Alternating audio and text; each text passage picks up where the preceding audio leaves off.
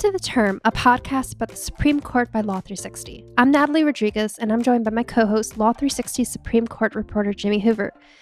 Jimmy, it has been quite a week. I don't even know where to start processing it. It seems like we went from zero to 60 very quickly. Um, zero to 100. Zero to 100, yeah. So let's start with Friday, right? This is the formal investiture for Justice Ketanji Brown Jackson. I went down to the court for this and it was pretty interesting. You know, you had the who's who of uh, kind of the Washington political establishment in attendance for Justice Jackson receiving her formal commission. I mean, she had already been confirmed and sworn in earlier in the summer, but this is kind of the the very uh, ceremonial, traditional process whereby the Attorney General kind of moves the commission of Justice Jackson to begin her formal Supreme Court career. There was, like I said, President Biden in attendance. There was Vice President Kamala Harris, Justice Breyer, and Kennedy.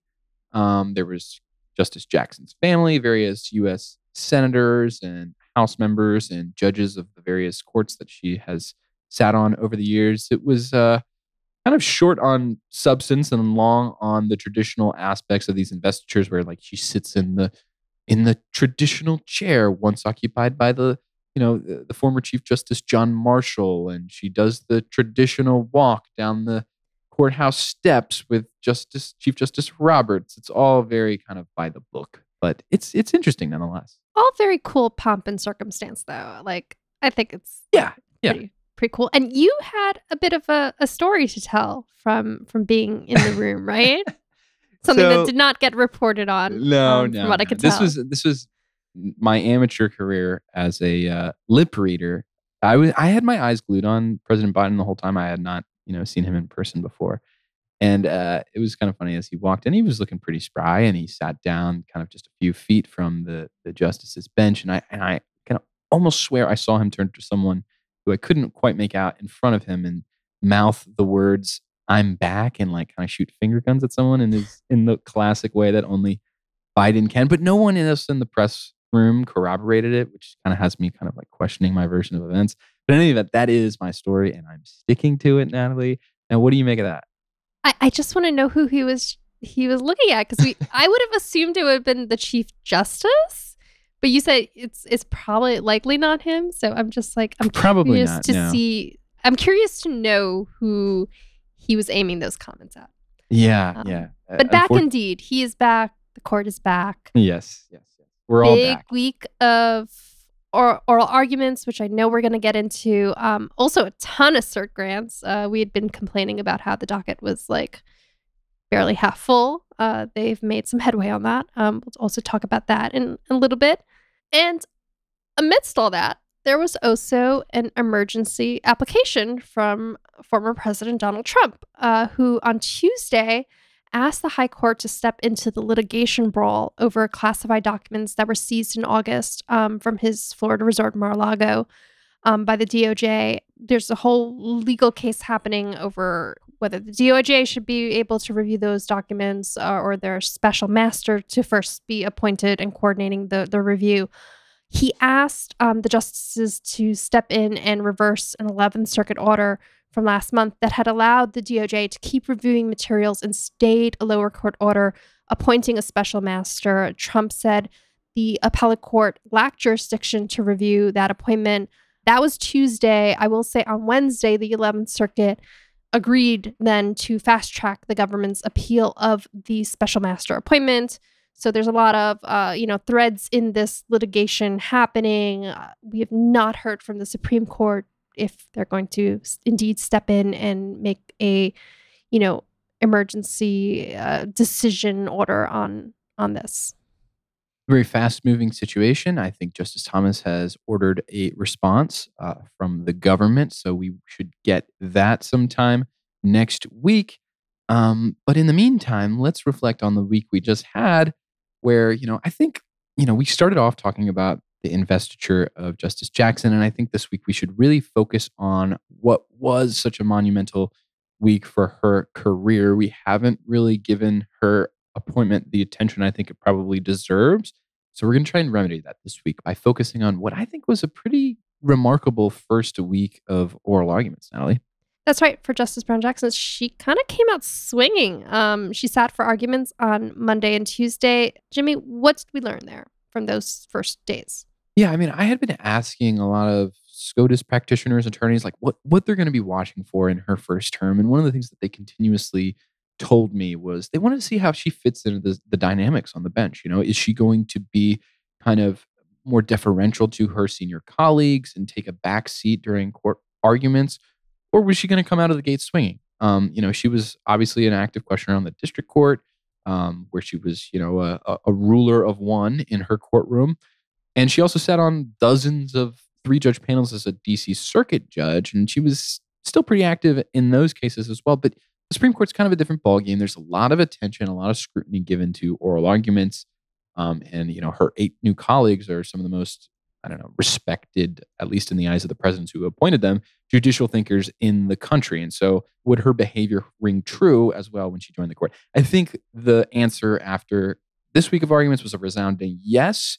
She showed none of the usual reticence of a first time justice. She dove straight into the cases with very tough, very proactive questions for various attorneys.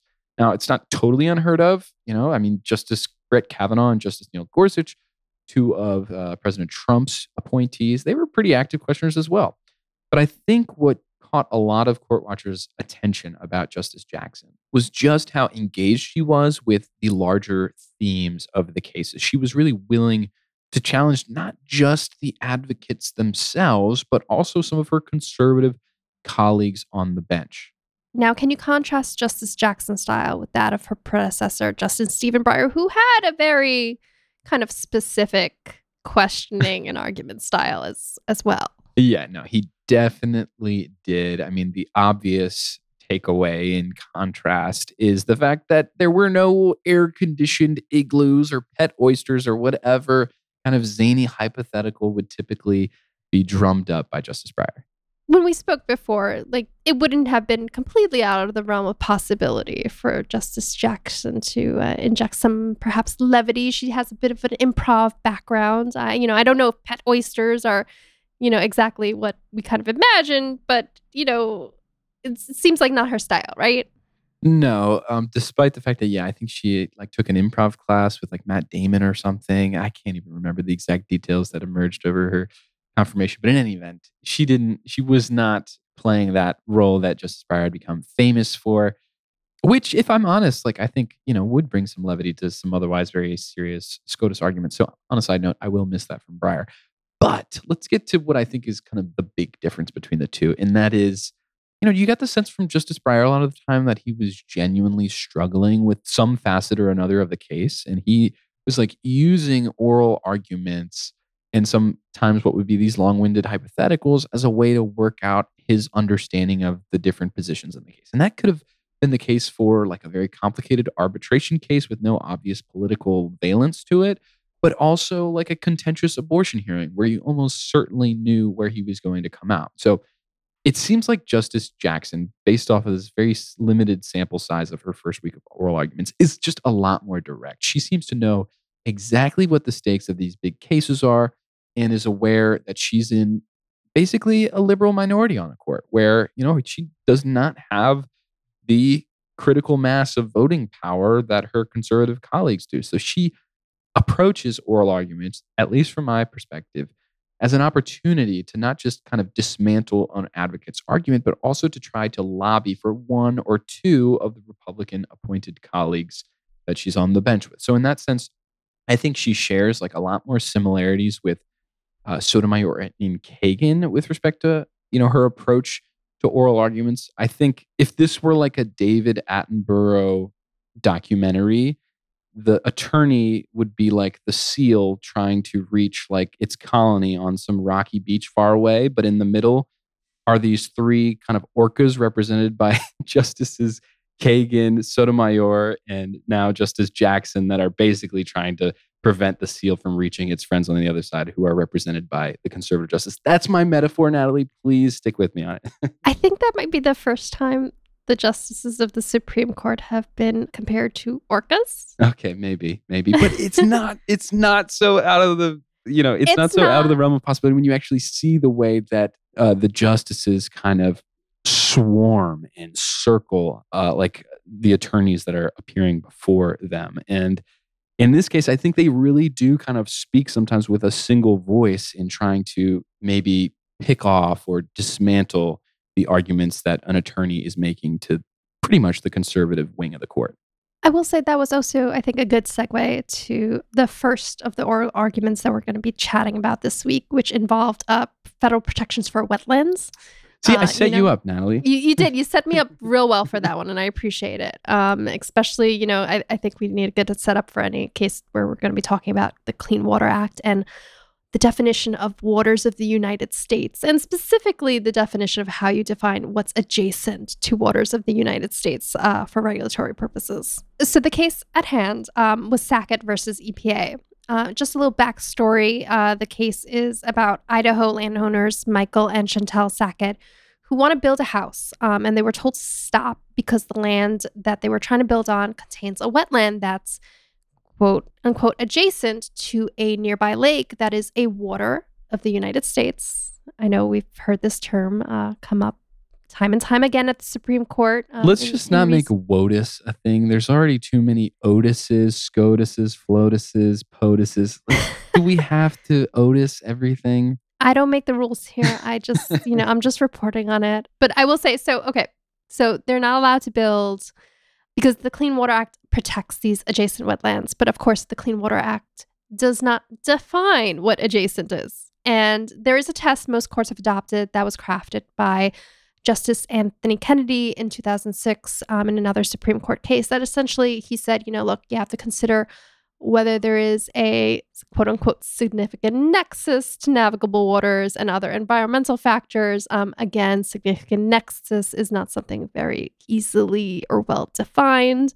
Um, so there's a lot of interpretation that is happening in the lower courts and by the agency as well. And and the Sacketts, you know, they're arguing, look, the government, the courts, they're overreaching here, and they want a new test. Specifically, they want one that suggests there has to be a physical touching of the waters.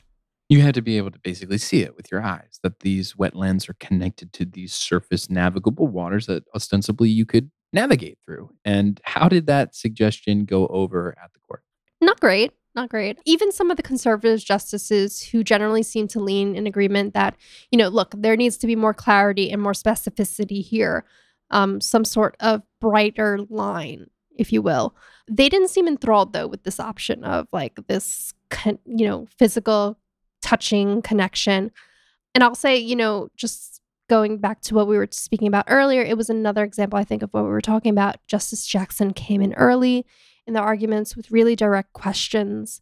She challenged the Sackett's attorney on the definition of adjacency um, in light of the fact that over several administrations, the EPA has had kind of this long-standing understanding that, you know, adjacent wetlands can be separated. They can be separated by things like berms, dunes, dikes, levees.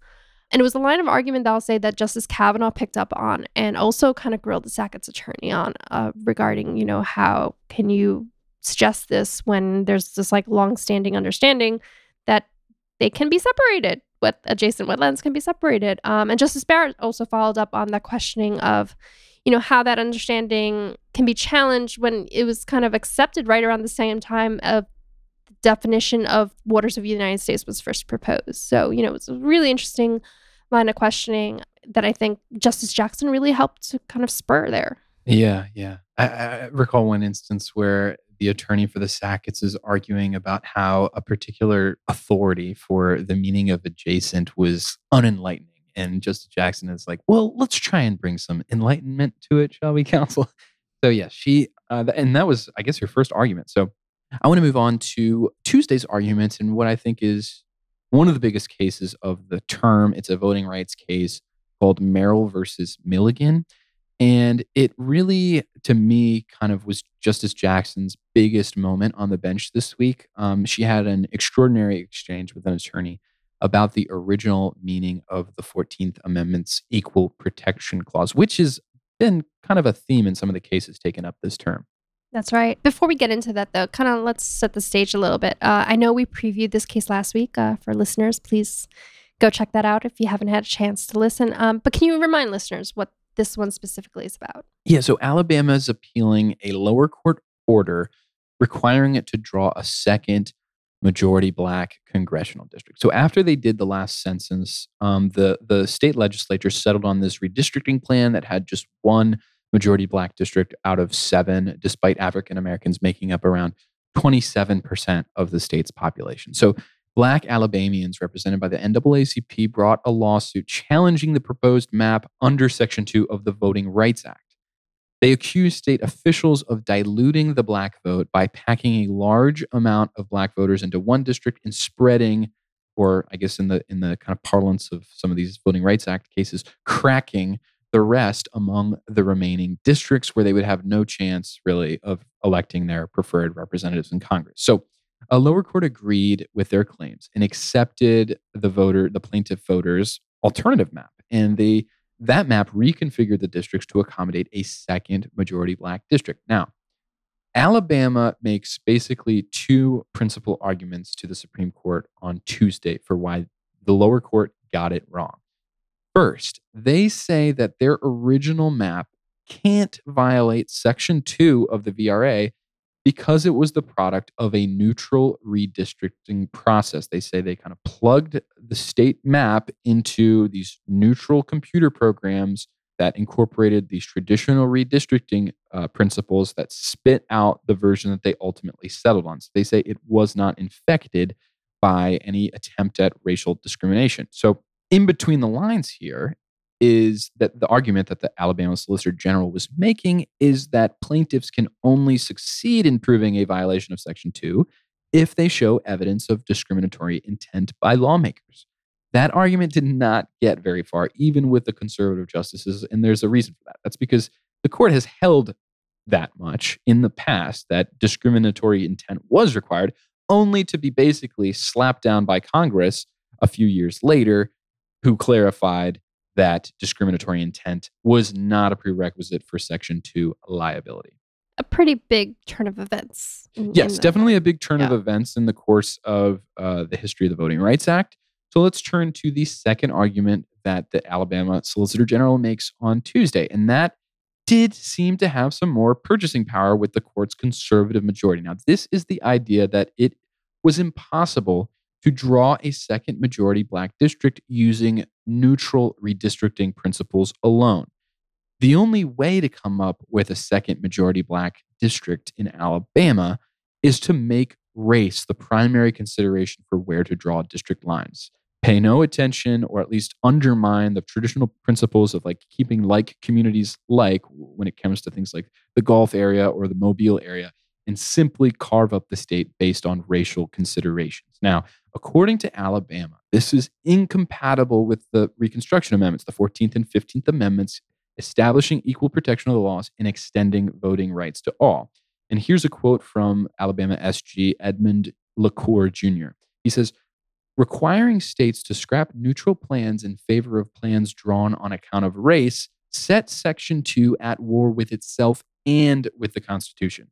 So, how was that argument received by the justices? Well, like I said, it did seem to have a little bit more traction with the conservative wing of the court, but it did not get very far with the new member of the court, Ketanji Brown Jackson. So I want to play a clip here that is among the more kind of interesting exchanges I've heard between a justice, whether they're new or not, about the history and purpose of the Reconstruction Amendments ratified after the Civil War. So, here, before I play the clip, just a little bit of context, you can hear Justice Jackson using originalist methodology that the court's conservative wing used in its decisions in the Dobbs and Bruen cases on abortion and guns. She makes the case that the Constitution does not demand the color blindness that Alabama is seeking in this case, but rather allows for laws intended to remedy historical injustices against underrepresented groups. Um, I don't think we can assume that just because race is taken into account, that that necessarily creates an equal protection problem because I understood that we looked at the history and traditions of the Constitution, at what the framers and the founders thought about.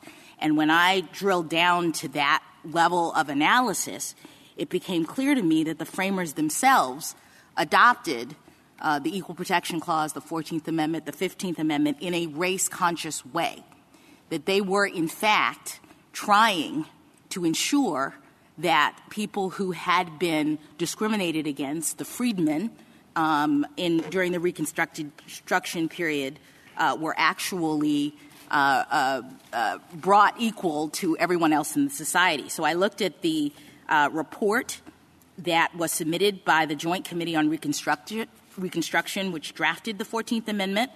Um, and that report says that the entire point of the amendment was to secure rights of the freed former slaves. The legislator who introduced that amendment said that, quote, unless the Constitution should restrain them, those states will all, I fear, keep up this discrimination and crush to death the hated freedmen.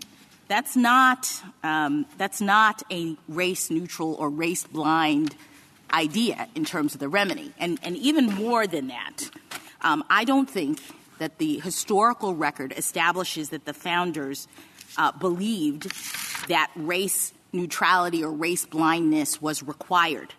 You have to wonder how effective that strategy will be with the conservative justices. It's pretty early to say. So I agree. It, it the jury's still out on whether you know this kind of strategy will even work, and it, it does remind me of the strategy that Justice Kagan has used in recent terms, where she's speaking the language of the court's conservatives, whether that is originalism or whether that is something like you know making the textualist argument in a statutory interpretation case.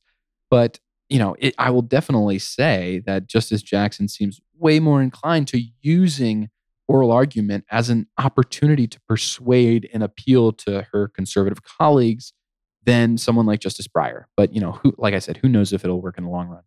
Well, we'll be here waiting and seeing and watching throughout the term. For today, though, uh, I think that just about does it for oral arguments this week. Let's turn to the cert grants. There were a bunch. The court handed down orders from its long conference on Monday, taking up nine petitions that piled up over the summer recess. Jimmy, you're going to focus on arguably two of those, the biggest of those, um, involving the legal liability of big tech companies like Google and Twitter in lawsuits, um, claiming that they allow terrorists to use their platforms to commit deadly attacks. Can you set those up for us? Yeah, so the court took up these two cases. One of them's called Gonzalez versus Google, the other one's called Twitter versus Taamneh. And like you said, they both involve these kind of terror claims against the social media platforms. I'm going to focus on the Google case because it involves an issue that has become really trendy lately, and that is the kind of the broad immunity that big tech companies currently enjoy under Section 230 of the Communications Decency Act. So, a bit of background here um, Section 230 was passed in the 90s as a way to shield these fledgling websites from liability for publishing third party content. So the idea was that you couldn't hold like an internet platform liable for publishing let's say defamatory content against someone because you know that would frustrate the ultimate goal of the internet to disseminate large amounts of information if you had you know website moderators having to basically investigate each and every post to make sure that it didn't violate any laws well the surviving relatives of a 23 year old American killed during a 2015 terrorist attack in Paris, they say that Section 230 immunity has gone way too far. And that far from, you know, protecting like basically, you know, a, a messaging board from just allowing people to post on their messaging boards, now it shields companies like YouTube, which is owned by the defendant Google in the case, for actively recommending ISIS videos proselytizing terrorism using YouTube's sophisticated algorithms based on like users' input data, right? So this has, like I said, become a pretty hot button issue over the past few years. The justices have rejected a number of petitions taking aim at the law lately. And for a while, it seemed like only Clarence Thomas was really interested in it. But, you know, obviously the court has decided to open up this can of worms on Monday. And a few of the experts I spoke with afterwards are, are really kind of flummoxed why the court has decided to wade in now and in these particular cases and are basically unsure about how this the current composition of the Supreme Court is even going to deal with an issue like this. Yeah, I think this one I, we've talked about how it's going to be a blockbuster term before this one was taken up, but I think this automatically makes it to like the top big three. top five. Yeah, top of top five cases for definitely. this top five definitely. Yeah. If this had come out over the summer, I would have rewritten my uh, five biggest cases, my five biggest cases listicle. Um, but yeah, Natalie, it's a big term. Uh, we're going to be right there in the front row for all of it, and I'm excited to kind of tackle what comes next. Same here. Well, Jimmy, as always, great chatting with you about Supreme Court. Yeah, thanks, Natalie. And thank you to our listeners for tuning in. We'd also like to thank our producers, Stephen Trader, who's out this week, and Kelly Marcano, and our executive producer, Amber McKinney. Contributing reporters are Juan Carlos Rodriguez, Chris Villani, and Carolina Bolado. Music for the show comes from Slender Beats, and for more information about all the high court action, go to law360.com slash the term. You can also find us anywhere you listen to podcasts. Just search Law 360 in the term. Thanks for listening.